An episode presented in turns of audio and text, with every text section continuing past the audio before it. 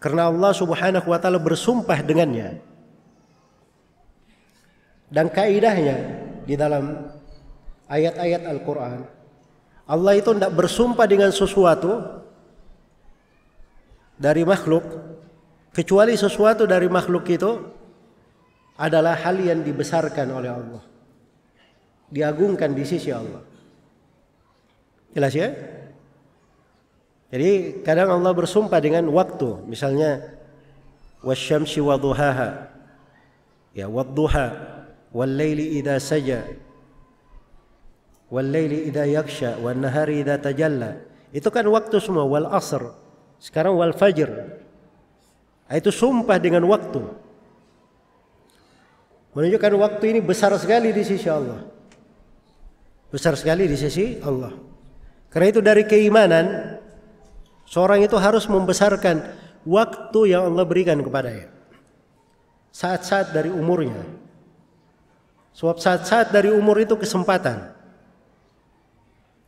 Saat-saat dari umur itu modal kita. Modal kita. Di mana saat-saat dari umur ini setiap detiknya akan dipertanyakan oleh Allah Subhanahu wa taala. Akan dipertanyakan oleh Allah. Jadi adalah hal yang dibesarkan. Hal yang dibesarkan.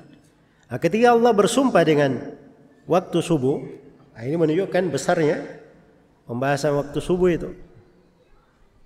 Iya. Apalagi kalau kita masuk mengkaji tentang waktu subuh itu luas ya dari dari kebaikan di dalamnya. Salat subuh, salat asar. Itu dua waktu khusus. Iya.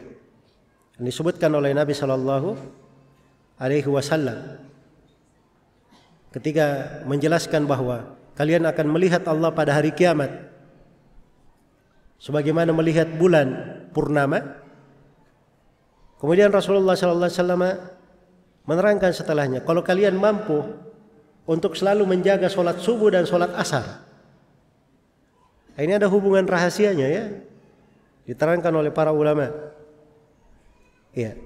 Ada sebagian riwayat dari sahabat yang menjelaskan bahwa Allah itu dilihat pada hari kiamat di waktu subuh dan di waktu sore, di waktu pagi dan di waktu sore. Makanya kalau ingin melihat Allah pada hari kiamat, jaga dua solat ini baik-baik. Pelihara dengan baik. Jelas ya?